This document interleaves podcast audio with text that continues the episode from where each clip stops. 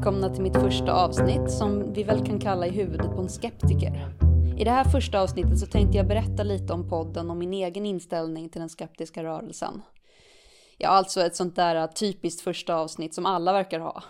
Ja, fast ni ska få en intervju också. Den här podden kommer nog inte att hålla sig till en tidsplan. Ja, i alla fall inte i början. Jag kommer att göra ett avsnitt när jag har något att tala om helt enkelt. Först så ska ni få ett utdrag ur en intervju jag gjorde med Michael Marshall, en av Storbritanniens väldigt framgångsrika skeptiker. Om ni inte känner till honom så borde ni absolut kolla in podden Skeptics with a K, som han gör tillsammans med några av sina vänner. Marsh är ungefär så charmig som man kan bli och det är en jättekul podd att lyssna på. Innan vi börjar så kanske jag ska förklara några av sakerna vi talar om. Be Reasonable är Marsh podd där han intervjuar folk som har lite så att säga egna åsikter. Good Thinking Society är numera hans heltidsjobb. De arbetar främst med att för tillfället mest utrota homeopati i hela England, vilket verkar gå rätt bra. Och så är det The Bad PR-blogg där Marsh skriver om nyheter som inte alls baserar sig på så mycket vetenskap som de försöker få det att framstå som. Ni får ursäkta bakgrundsljuden och att engelska inte är mitt första språk. First I'd like to ask if you have any tips for me since I haven't interviewed anyone before and you do be reasonable. well, hopefully it's not going to be quite as uh, combative as be reasonable because no. we aren't coming from uh, from different uh, different sides. No, but I'd like to do a bit of the same thing.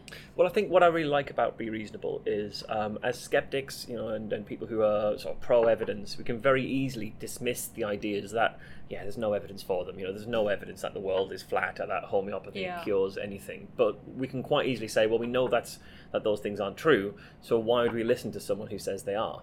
But the problem with that is not everyone agrees with us, and lots of people are listening to the people who say that these ideas work, yeah. that homeopathy works. So if we don't ever listen to the people who are saying it works, we don't know what arguments they're making, and we don't know how to unpick those arguments. You know, you can talk to people who believe that the world is flat, and you can come at it saying, "Well, there's this bit of evidence here and this bit of evidence there," but if those aren't the questions that, uh, or the, the, the pieces of uh, of information or misinformation that got them into this belief, that's not going to shake their belief. You need to understand what are people saying to convince people that ideas are wrong, or convince people of uh, ideas that are wrong, and then you can unpick those. So yeah, I'm a big fan of uh, Be Reasonable like that. But even then, the key is to build a rapport and to be, you know, uh, friendly. I think respectful, because the people that you talk to who utterly disagree with us can very easily see us as the bad guys, the people who are nasty, evil, wanting to harm people.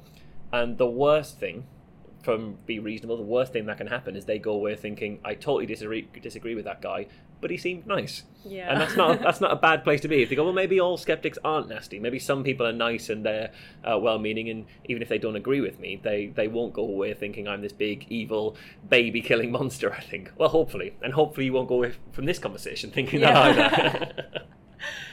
do you ever get irritated on the people you interview? Uh, I very rarely get irritated. The only times I get irritated are, are when I sense that people are being deliberately uh, misleading in the conversation. When they're being disingenuous, when they're making points that I don't think they they believe, but they're just mm. making them because they think this is a very convincing sounding thing. So the average, uh, the majority of people I interview either are incredibly well-meaning people who are just wrong about something, and and some of them are incredibly sweet. There's a lady called Naveena Shine who was going to give up uh, food and water so she could live on energy. Mm. Uh, and she described it as light. And all the newspapers, when they talked about it, said, "Oh, she thinks she can survive on light." And all the skeptics said, "Oh, she thinks she can photosynthesize like a plant, like she's going to go out in the sunlight." But actually, if anybody had actually looked at what she was saying and what she believed, she wasn't talking about light like we get from the sun or from bulbs. She was using light as a kind of catch-all term from mm a generic feeling of energy that is uh, surrounding us in the ether, in the kind of atmosphere. And of course, she's not going to be able to live off that either. But every skeptic who dismissed her were dismissing her, saying, well, she thinks she can photosynthesize. No, she doesn't. She's not talking about sunlight. She's talking about something else, and she's wrong, but for a different reason. And by dismissing yeah. her, you're you're engaging in a straw man. You're uh, uh, debunking a claim she's never made, and she's not going to respond to that.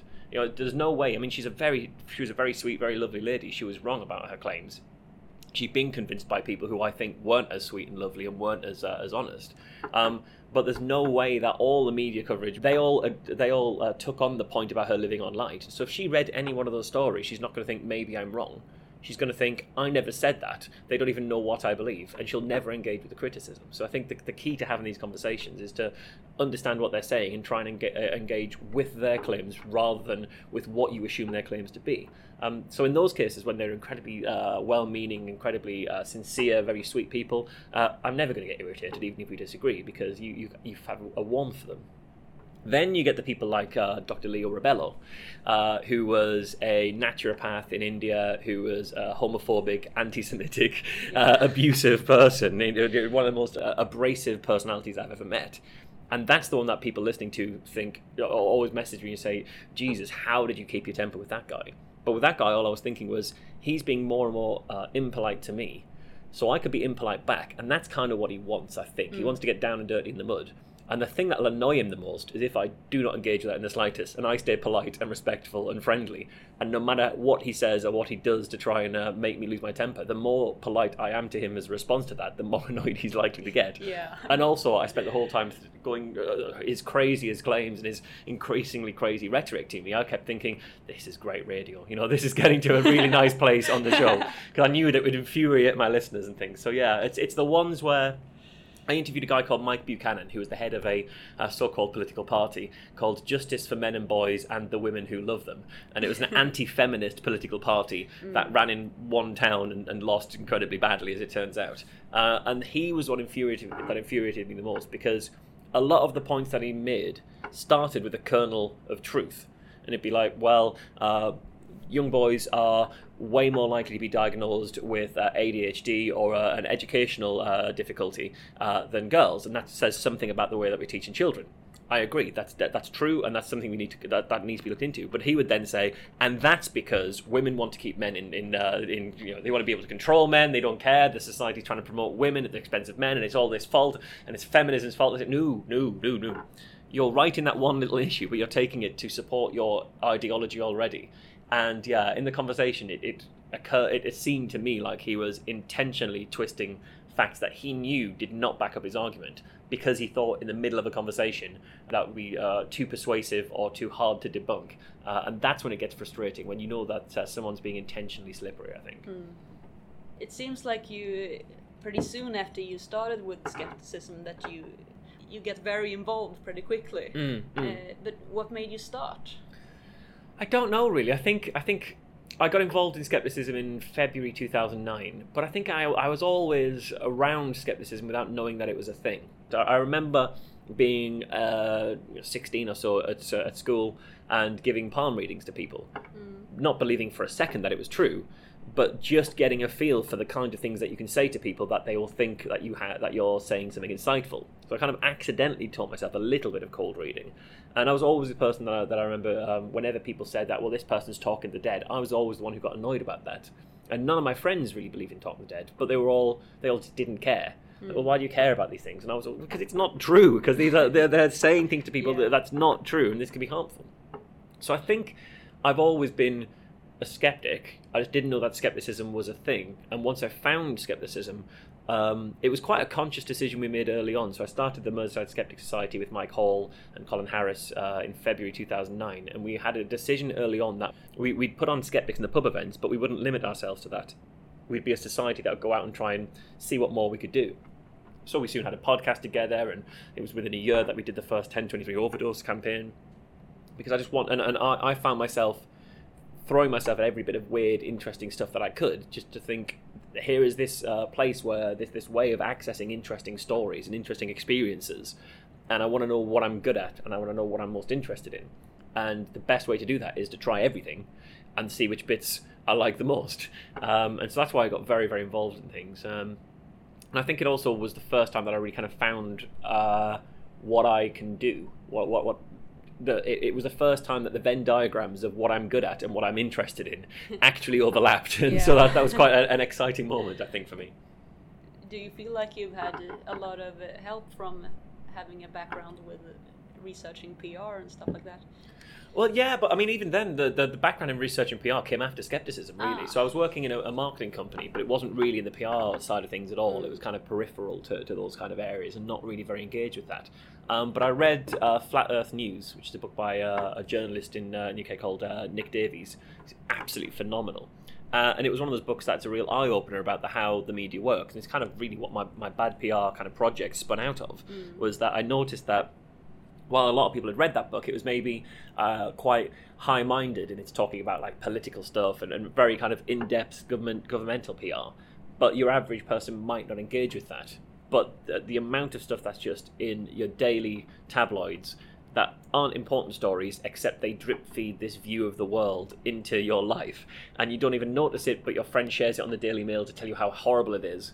And then you see five of those stories in a week and before you know it that's kind of the narrative that you're uh, being fed without realizing. And i think for a lot of people who aren't looking for these kinds of things and aren't looking to see why these, these things are nonsense they could start believing some of this this terrible deluge of stuff that is, is placed in the newspapers by people who are just trying to sell you stuff and don't care what effect it has on your views or on societal views or anything like that. So it was really I got into the bad PR stuff after um, after I got into skepticism. But because I was looking at PR a lot at the time, and then in my, my full time job at the time, I was working in marketing and getting, getting more sort of uh, experience and responsibility. Um, again, it was one of those things where the overlap of what you're in, what you can do, and what you're interested in, sort of Yeah. came together. And, so now it's I've been very lucky that I've been able to get a very good understanding, well, a fair, a, a, pretty good, as good as I can understanding of the way that the news media works at a time when I'm wanting to do things that end up in the news.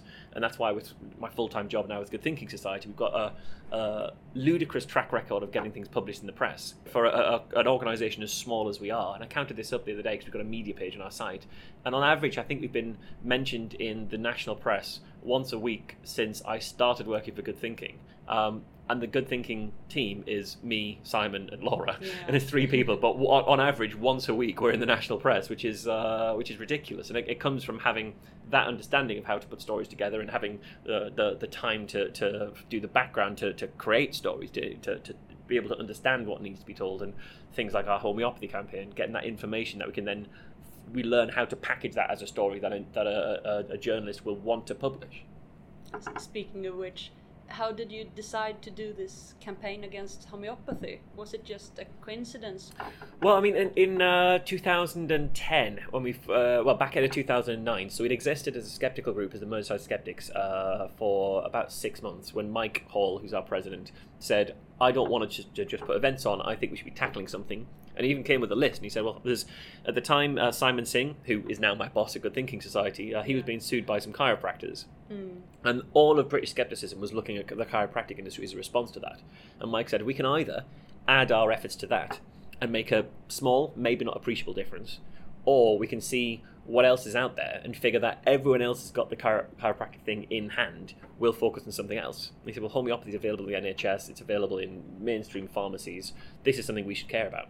And that's why we came up with the, the homeopathic overdose idea. And then because we did that in 2010, and then we ran it internationally in 2011, and we, we've always stayed around those stories. Uh, but completely by coincidence, at the start of 2014, I got contacted by some lawyers who was who wanted to look into whether it was even legal to fund homeopathy on the health service here in the UK with government uh, money, taxpayers' money, and it, it corresponded perfectly with when I was just about to start working full time as a skeptic. it's like, well, if you'd have contacted me a year ago, I wouldn't have been able to help you because I wouldn't have had the time. But actually, it's now my full time job to do this, so let's look at this. Um, so yeah, that's kind of the reason. And, and the other thing is, I mean, it's it's it's in that overlap zone where there is appreciable harm that can be done, and where there is a, a, a serious issue that we should care about, and where there is something that we as a small team can directly do something about. Because uh, you know there are huge, huge problems in the world, and there's things like you know pharmaceutical companies hiding trial data and, and all sorts of research fraud. But I'm not the person to be able to uncover that. I don't have the skills to do that. We don't have the time. It's much, much bigger than us. Whereas we know that if I'm working full time and, and Laura's doing part time and Simon's working on it too, three of us could do something on this NHS homeopathy thing. And that's kind of why we chose that one. And, and we've been working on that for two years and now had some pretty serious successes, really. Do you have anything in particular that you would like to tackle when you're finished with homeopathy? Uh, it's so hard because there's so many different things. I mean, I think uh, homeopathy in uh, pharmacies is the next issue. I think we well is one issue that we'd really like to take a look into because it's one thing to get it off the public purse, but it's still available in places Yeah. where you have a good reputation as a pharmacist, as you know you are uh, the, the person to turn to if you're not sick enough for a doctor and you need to self-medicate with some painkillers or some you know cough medicine or, or these or antihistamines for allergies, that type of stuff. You go to a pharmacy, that pharmacy, the, the pharmacist has a lot of training, a lot of uh, expertise. They go through an awful lot of uh, you know education, and yet they'll sell you sugar pills and won't tell you that they don't work. So I think it's it's not ethical, in my opinion, for for registered pharmacies to be uh, supplying homeopathy, and that's something we want to take a look into. Uh, we want to keep looking at the, the psychic issue, and we've been working on that quite a lot over the last couple of years. And my colleague Laura has been very, very involved in looking at things like chiropractic and osteopathic uh, um, claims by uh, osteopaths and chiropractors to be able to treat newborn babies, babies hours old who've got nothing wrong with them. But of mm. course, the, these people will put the baby across their back and start manipulating their spine, and that's incredibly dangerous to do. Um, so yeah, those are areas we want to look into. Uh, the, the, the, issue that we have, and it's a good thing and a bad thing, is that we will never run out of things to do, yeah. uh, which is good for the existence of the charity, but bad for the existence of humanity. I think.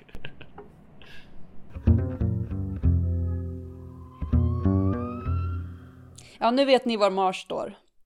Sen har Mars och jag lite olika ingångar till den här rörelsen. Jag tycker mest att den magiska värld som vissa tror på är helt fantastisk. Och även om jag själv är ganska skeptiskt lagd så älskar jag att höra om folk som tror att jorden är platt eller att vi kan leva på ren energi. Snarare än att argumentera så vill jag utforska deras värld. Vore det inte fantastiskt om magi var på riktigt? Den här podden kommer i första hand att rapportera om vad som finns där ute. Mässor, affärer, sånt som många kanske inte ens vet att folk tror på. Följ med så får vi se vad jag hittar. Ja, det var allt för den här veckan. Vi får se om jag lyckas bli spådd till nästa gång.